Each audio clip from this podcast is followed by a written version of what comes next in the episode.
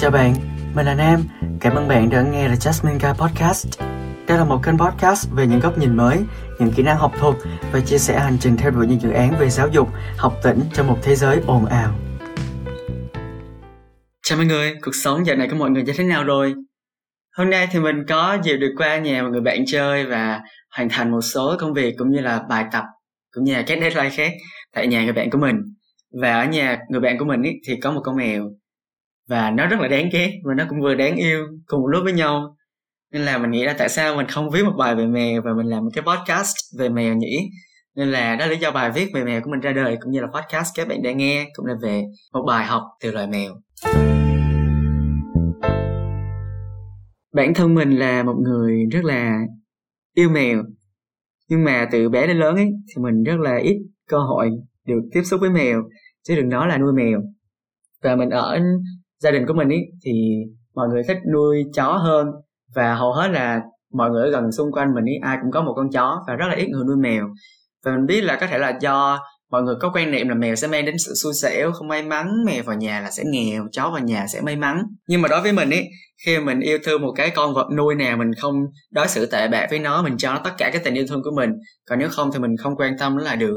Nên là mình cũng không cần nhất thiết là phải nghĩ là nó quan niệm cái việc này hay là việc kia. Ví dụ như là người ta hay quan niệm ấy là loài cú là một loài rất là xui xẻo và cú kêu 3 lần là báo hiệu cái chết, ví dụ vậy. Nhưng mà ấy, trong tự nhiên ấy, thì con cú nó chỉ kêu đúng cái bản năng của nó thôi, và nó kêu. Và cả con quạ cũng vậy, và có rất là nhiều những nền văn hóa khác nhau họ quy định là quạ đen là một điểm báo xấu. Nhưng mà có một số nền văn hóa khác như là ở trong thần thoại Bắc Âu ấy, họ rất là coi trọng loài quạ, tại vì nó là biểu tượng của thần Odin ấy. Nên là mỗi nền văn hóa hay là mỗi vùng miền họ có đều có những cái quan niệm cũng như là suy nghĩ khác nhau về những loài vật. Và một trong những loài mình thấy là bị đem ra để lấy cho sự xui xẻo, làm ví dụ sự xui xẻo hay là không may mắn ấy, nhất ở Việt Nam là loài mèo. Hoặc là đó là do nơi mình ở ấy, họ không xem trọng loài mèo lắm và họ rất là ghét mèo. Mà dù nói như thế thì nghe nó có vẻ tiêu cực, nhưng mà các bạn cũng phải hiểu là có thể là do suy nghĩ của những người họ khác nhau thôi.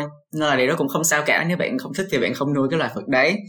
Và mình thì được tiếp xúc với chó nhiều hơn là được tiếp xúc với mèo. Nên là đối với mình ấy, mèo, mỗi khi gặp mèo là một cái điều gì đó rất là xa xỉ cũng như là hiếm gặp, tức là không phải khi nào mình cũng được gặp. Và lúc nào mình cũng lướt trên mạng, mình thấy mọi người kiểu tôn sùng mèo và có rất nhiều cái ảnh chế về việc là mèo sẽ chinh phục cả thế giới, mèo là chúa tể của vũ trụ. Và mình thấy kiểu rất là ngớ ngẩn khi mà mạng xã hội lúc nào cũng tôn thờ mèo, và khi mọi người gặp mèo thì mắt mọi người sẽ bắt đầu tròn xoe ra, miệng mọi người sẽ bắt đầu nâng cái tông giọng lên để nói chuyện kiểu giọng baby, giọng em bé mỗi khi mình nhìn thấy mèo. Mình đã từng xem những việc đó rất là ngớ ngẩn, cho đến khi mình gặp một con mèo thật sự và mình hành xử không khác gì những bạn khác mà mình đã từng xem là ngớ ngẩn. Tức là giống kiểu khi mình gặp mèo hay là mình gặp một cái loài vật, một loài thú cưng nào đó, thì mình lại sẽ kiểu bị mất đi chính mình ấy, mất kiểm soát đi chính bản thân mình luôn, và mình lại trở thành một cái phiên bản gọi là dễ thương, dễ gần, dễ mến hơn.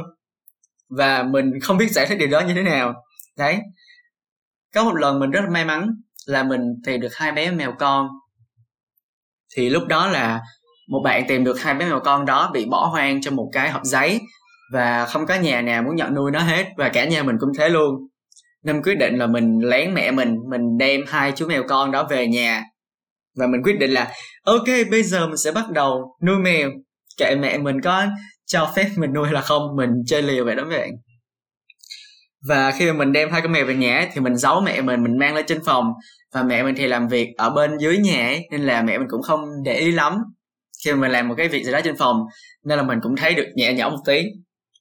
Và 2 con đó nó gầy tông teo luôn các bạn, và mình chẳng biết là mình phải cho tụi nó ăn cái gì, và tại vì mình cũng không có kinh nghiệm nuôi mèo trước đó, mà nhà mình chỉ nuôi chó thôi, và chó thì sẽ kiểu ăn cơm các thứ. Nhưng mà mình nghĩ là mèo là một cái giống loài rất là sang chảnh các thứ, thì mình nghĩ là mình sẽ đi mua đồ ăn, thức ăn cho mèo như mình thấy họ quảng cáo ấy. Nên là mình xin tận 200.000, mình chạy xe máy ra một cái cửa hàng thú cưng.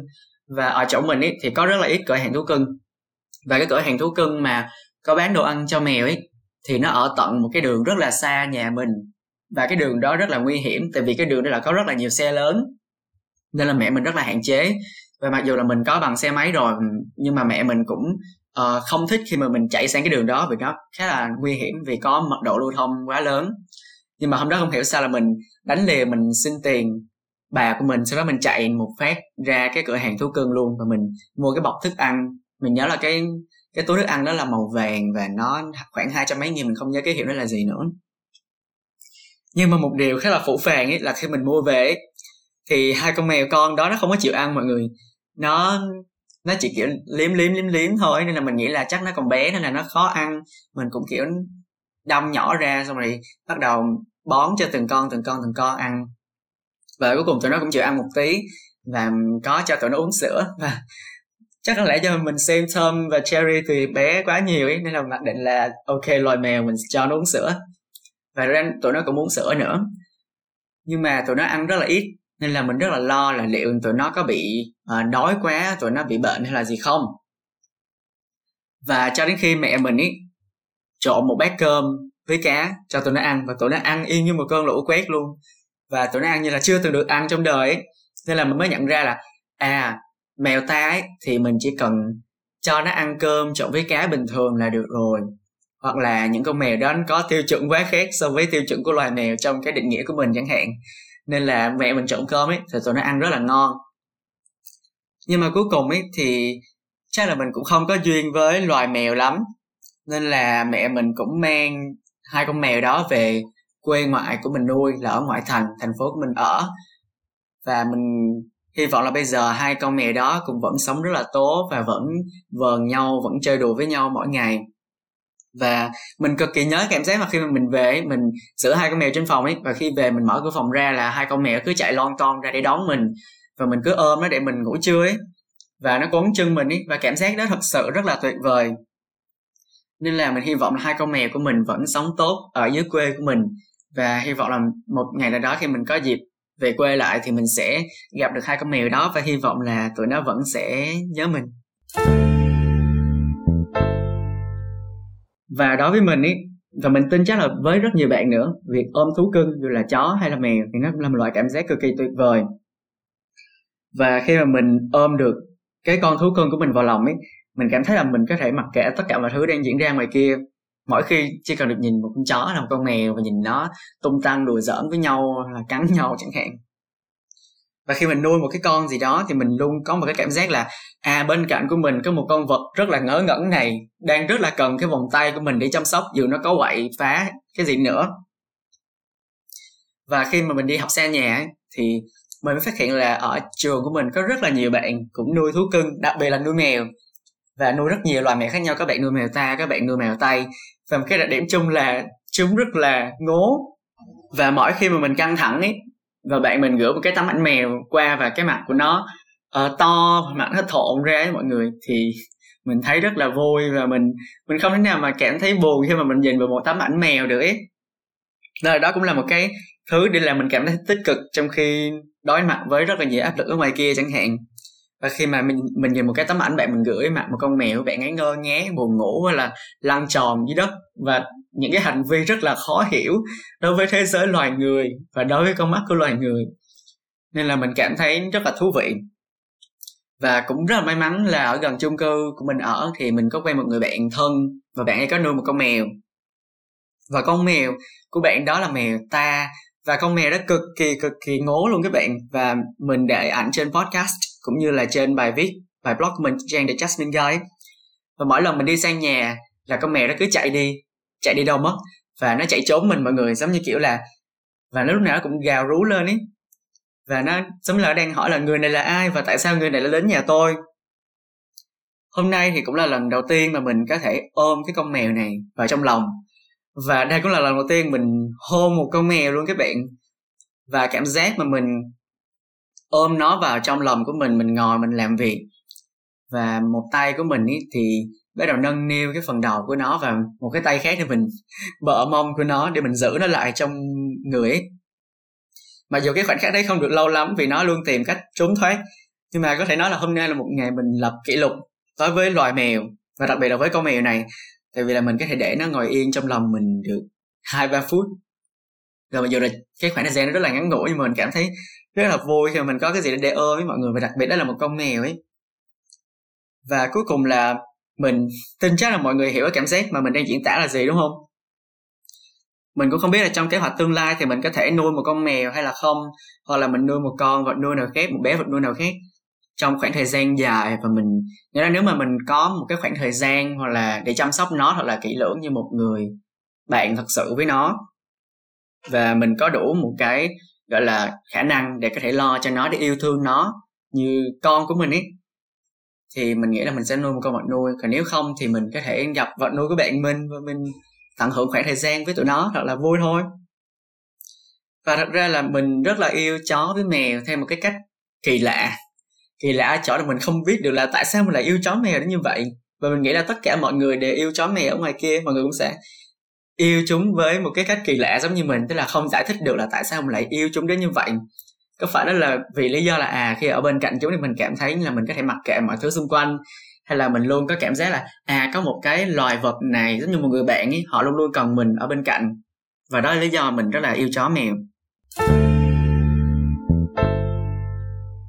Nếu có một cái bài học mà mình học được từ mèo ấy thì đó là 3 chữ: không quan tâm.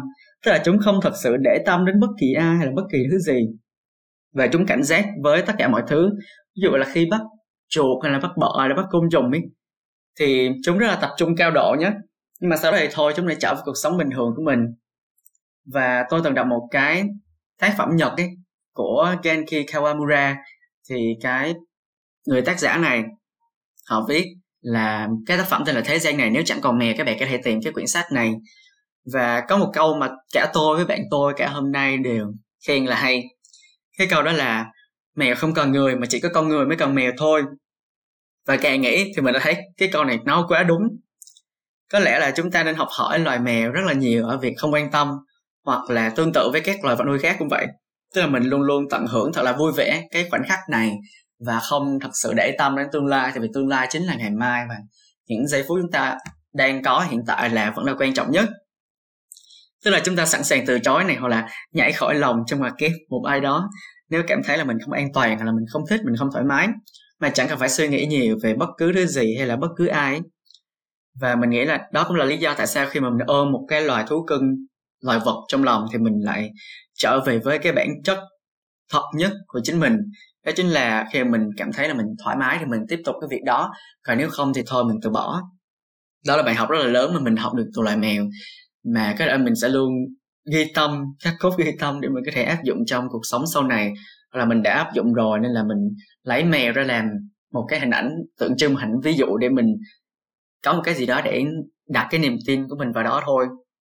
Nên là mỗi khi mình ôm mèo hay là ôm bất kỳ một cái loài vật nào khác thì mình nghĩ là tất cả chúng ta có thể luôn luôn học được một cái gì đó từ những loài động vật. Và bài học hôm nay là về mèo. Và nếu trong tương lai mình có bất kỳ một cái bài học nào khác mình rút ra được từ những loài động vật khác nữa, thì mình nghĩ là mình cũng sẽ làm một cái bài viết, một cái podcast tương tự với mọi người về vấn đề này. Và cái podcast hôm nay cũng không giống với những chủ đề mình hay làm là về học thuật hay là chia sẻ kỹ năng, trải nghiệm sống, mà nó chỉ đơn giản là nói về mèo. Mình nghĩ là cả mình và tất cả mọi người ở đây đều có thể áp dụng một bài học từ mèo, đó chính là hãy làm càng nhiều việc vô lý nhất có thể. Bởi vì là có thể trong chính cái sự vô lý đó chúng ta lại tìm thấy bản thân mình ở một số những cái góc nhìn, hoặc là những cái góc độ mà mình chưa từng thử hoặc là chưa từng dám thử. Hãy vô lý như một con mèo. Cảm ơn bạn đã dành thời gian chú ý lắng nghe đến podcast này. Chúc bạn sẽ luôn hạnh phúc với các quyết định của mình trong tương lai. At the end of the tunnel, one will see himself standing there. The Jasmine Guy.